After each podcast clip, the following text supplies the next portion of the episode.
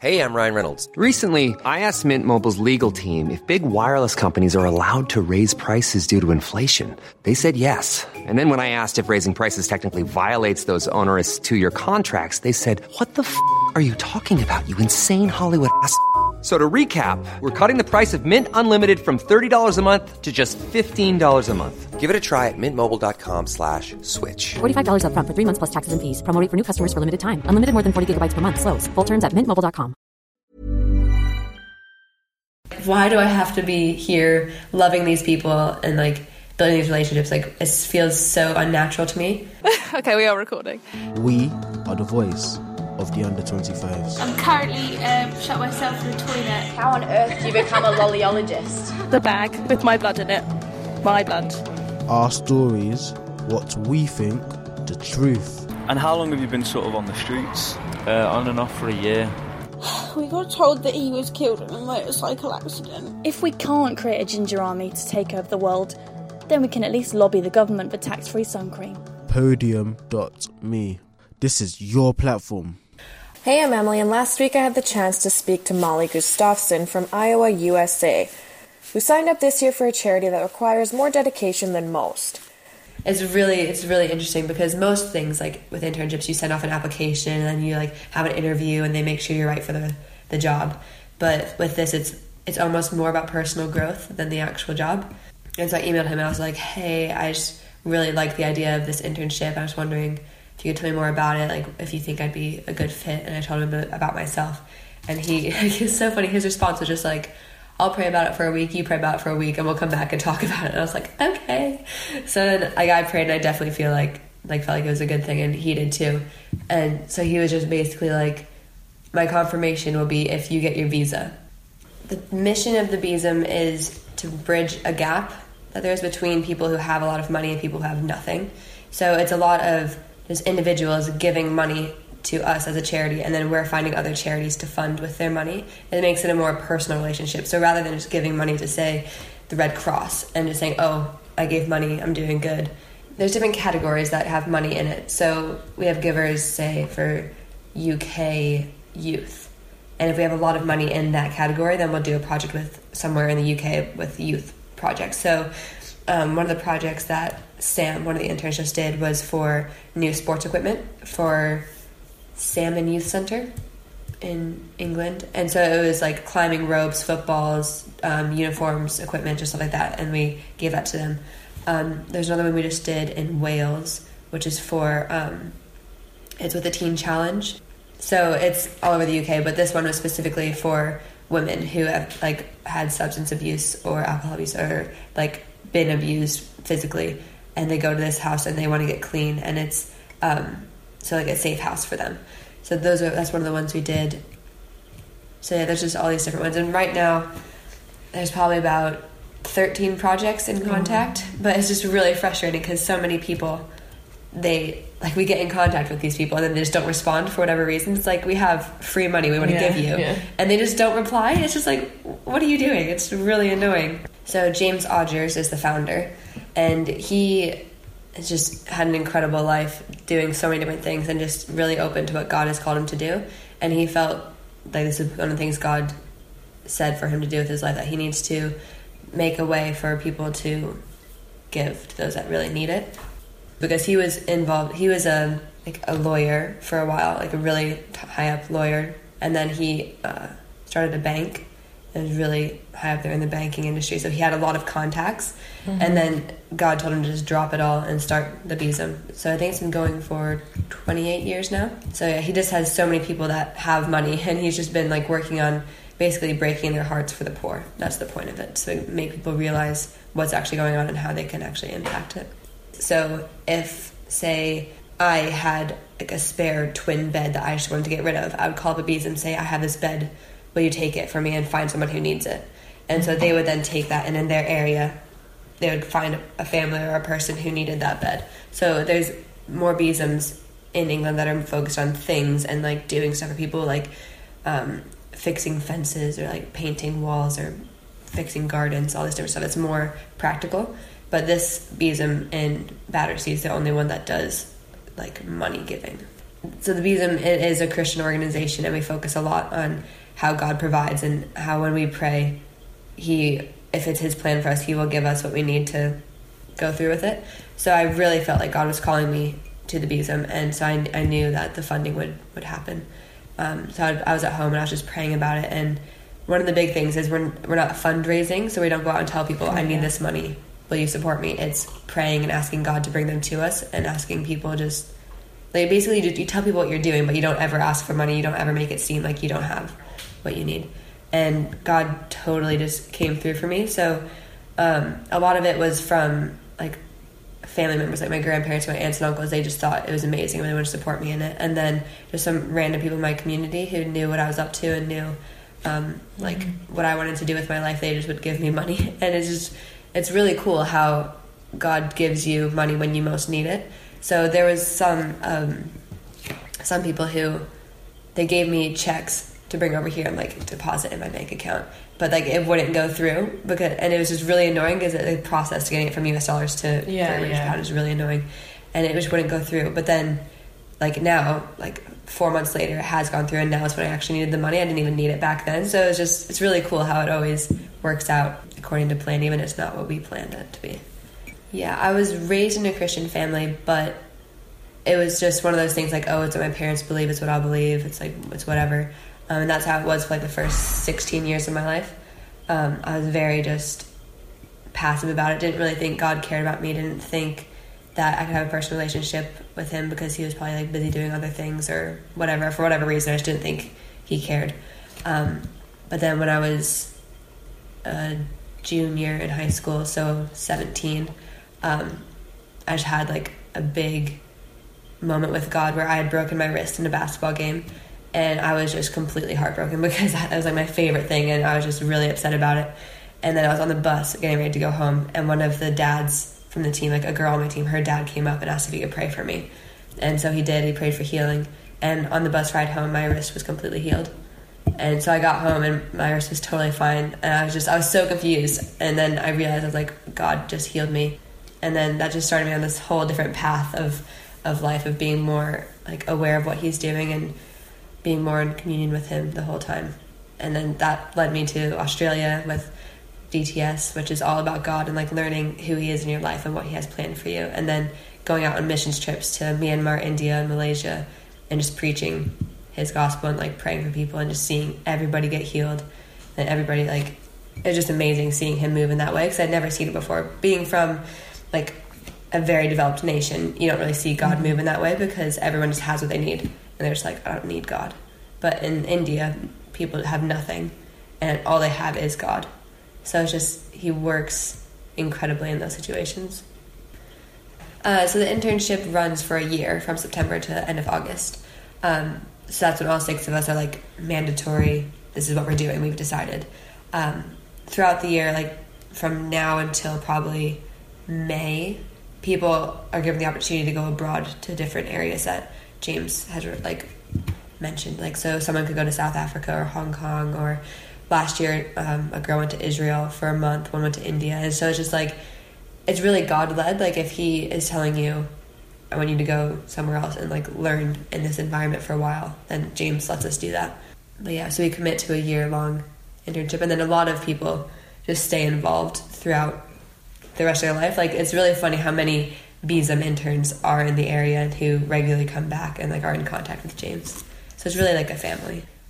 So each of us has a different like thing to be researching and learning about. So I'm doing Islam, which is really interesting. Um, someone else is doing Israel Palestine conflict. Someone's doing um, abortion. One's doing unity in the church. One's doing refugees, and one's doing um, child trafficking.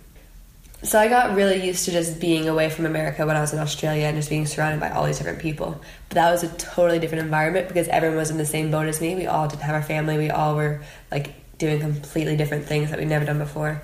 Um, whereas here, I feel like I'm more I don't know, separated kind of because everyone here has their family like two hours away and they have their friend groups and like this is what they know.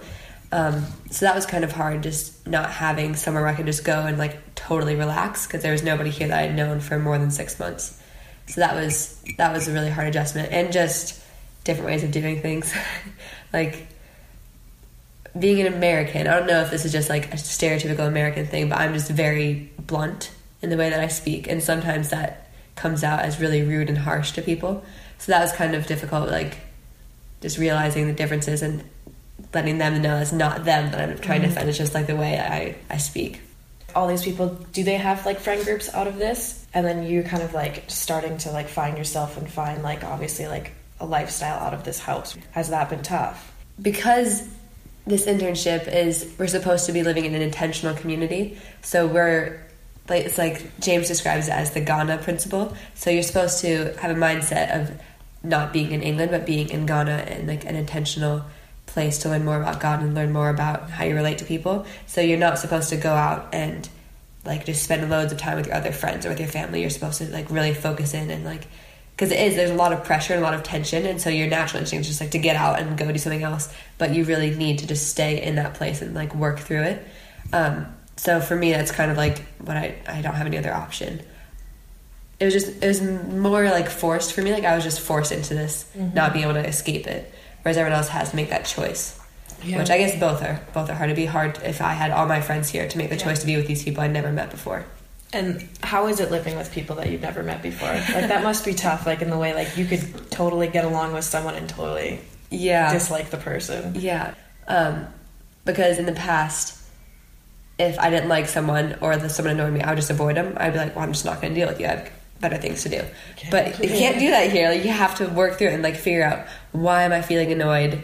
Why do I have a problem with this? Like because most of the time it's my issue, but they're doing something that makes me aware of it, I don't like that. So it's just really a challenge to want to be in this place. I don't know, it's tough for you to say, but like do you ever find that you've been like judged by your faith at all? Mhm. Like do you ever find people are judging you like if you tell them like Christian, this is what I do kind of thing? Do you ever feel judged for it or is it more just like people are accepting of it?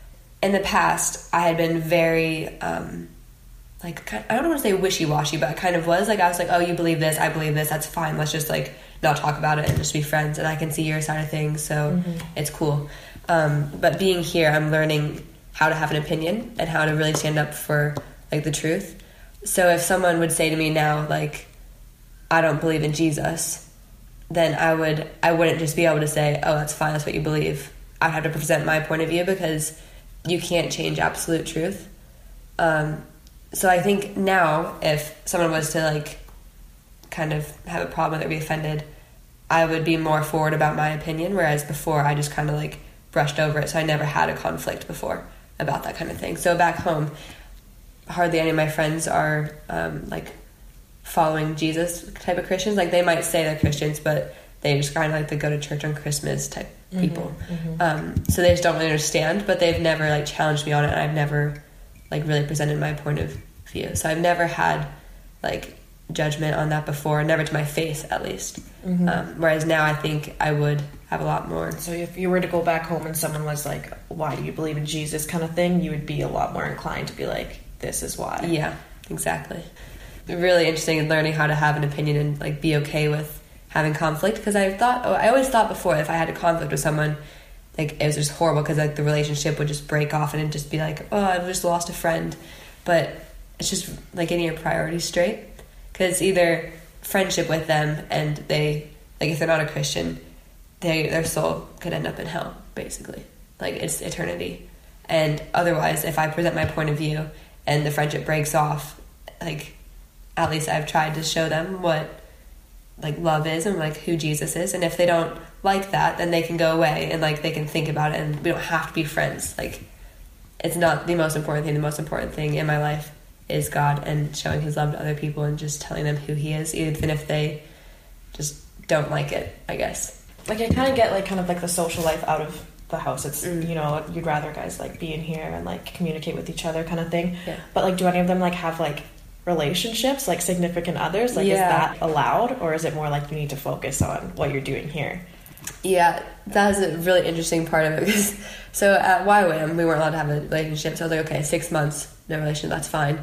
And then so I do the internship, and then James says, if you don't have it, if you're not in a relationship before you come, this year needs to be like without like significant other, and I was like, "Are you serious? Like another year?" I was like, "Oh my goodness, I can't handle this." yeah, it's like ah, that's my whole plan when I came over here. no, it wasn't, but like, yeah, it is kind of hard because that can it's very time consuming to have a boyfriend or a girlfriend if you're a guy, but like, so that would take away a lot from what you're trying to do here, what you're trying to accomplish.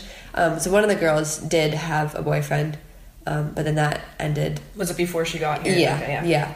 Um, but then that ended for different reasons, and no one else had a significant other coming in, and so we're all just like not doing that. But it, it is weird because like we talk about it, we talk about oh like when I'm in a relationship I'll do this, but it's just like it just feels so foreign because it's just like we can't even like really have that mindset right now because it's just not what the plan is. But yeah, It's weird. It is you- really weird. Like it's just like if someone were to ask you out, you'd be like, I can't. Yeah, yeah. Oh, it's so funny. So one of the girls, she like someone asked for her number because we went to like this like gymnastics class or whatever, and this guy came and asked for her number, and she was just like, ah, and he was like. Is there something really complicated behind that? And she was like, "Yeah," and he was like, "Okay, don't worry about it." She was like, "Oh my gosh, it's like so funny." Yeah. So like, are you guys allowed to drink? Like, are you guys allowed to like go out? Is that allowed, or is it? So we are allowed to drink, and like we sometimes go out to the pub and just do whatever. But it's never like it's just really funny because some of us come from like non-Christian backgrounds, so they would have been used to like going out clubbing and just doing Mhm. whatever they wanted to do. But now it's like seeing it from a different point of view, and we're just like, oh, I don't really, I don't really want to do that. Like coming from America, I'm not even legally able to drink yet. Right, yeah. So to go out and have an adult just be like, "Oh, what are you drinking?" I'm like, I don't know. "Ah, I don't know what I want. So it's just really weird for me, but I guess it's just the culture here. Like especially the guys, like they they really like their beer. Um, one of them like loves whiskey, so it's just kind of like sometimes we'll just have something, and a lot of times we have wine with dinner and stuff. And it's just it's funny, yeah. Um, it's really weird for me because I didn't grow up in that environment at all. Like my parents were never drinkers, so coming here and just having everyone just it's so normal to just Yeah, like it's very- drink. It's like oh, like and a lot of people like the world they'll just be like what are you doing like you're wasting your time why would you do this type thing but i guess that's just the huge difference between like people who have a faith and follow jesus and people who are just in the world working like for money or achievements or like self gain i guess. Because all of us although it is really hard we really feel like this is we're supposed to be and we know that it's worth it and god is like just doing so much in each of us. I'm gonna give everything to god because he's worth it My name is James. I'm Ella. Hi, I'm Oliver. Hello, my name's Shauna. Rhiannon. I'm Ethan. Hi, we're Jungle Doctors, and you're listening to Podium.me. Imagine the softest sheets you've ever felt. Now imagine them getting even softer over time. That's what you'll feel with Boll and Branch's organic cotton sheets. In a recent customer survey, 96% replied that Boll and Branch sheets get softer with every wash. Start getting your best night's sleep in these sheets that get softer and softer for years to come. Try their sheets with a 30-night guarantee. Plus, get 15% off your first order at bollandbranch.com. Code BUTTERY. Exclusions apply. See site for details.